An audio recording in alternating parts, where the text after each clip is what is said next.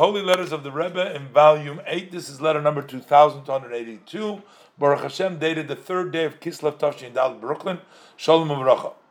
The Rebbe says, It's been a while, I haven't received any letters from you. May it be the will of the blessed Hashem. This is a good sign that everything is okay. Hakol Shalom. But yet, the Rebbe says it would be proper to write specifically about it. Don't just rely that everything is okay.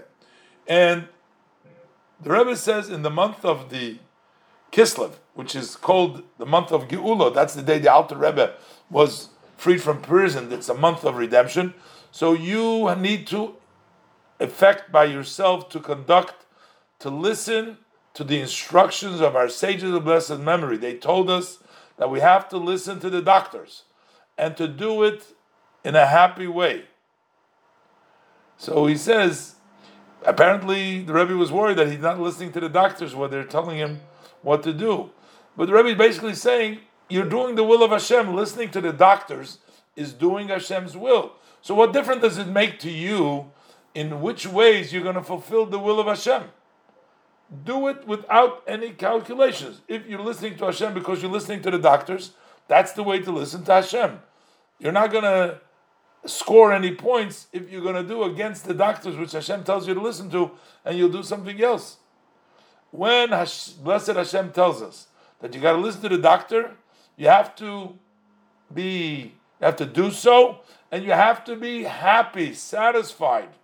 You have to understand willingly that this is an opportunity to listen to the wishes of Hashem, to the Blessed Hashem. So therefore, you have to do it with joy, because here you have an opportunity to listen to Hashem, to do what the doctor says. And then Hashem will help that you will see, first accept it, and first be happy that you're doing what Hashem wants, but then you will see, the Abishter helps that you can see that there is something to be happy of, that you will have happy. The Rebbe says, I hope so, I'm hoping that you will write to me that you're doing so, and may the blessed Hashem add to his blessing to you and to all your family members, may they live good health and parnosa, livelihood in a wide way.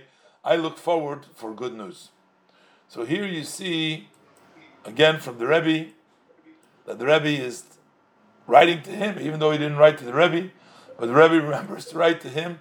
All the people that the Rebbe has in mind, the Rebbe has to remember one individual who has he hasn't heard for a, uh, for a while, and writes to him that he better listen to the doctors, and that is an opportunity to listen to Hashem and you don't, and then just accept it and do it with simcha because look at it as an opportunity. Hashem wants me to do that, and if that's Hashem's will, then do it with simcha, and then you'll see that there's something to be simcha that your health will improve, and the Eibushter will add to His blessing to him.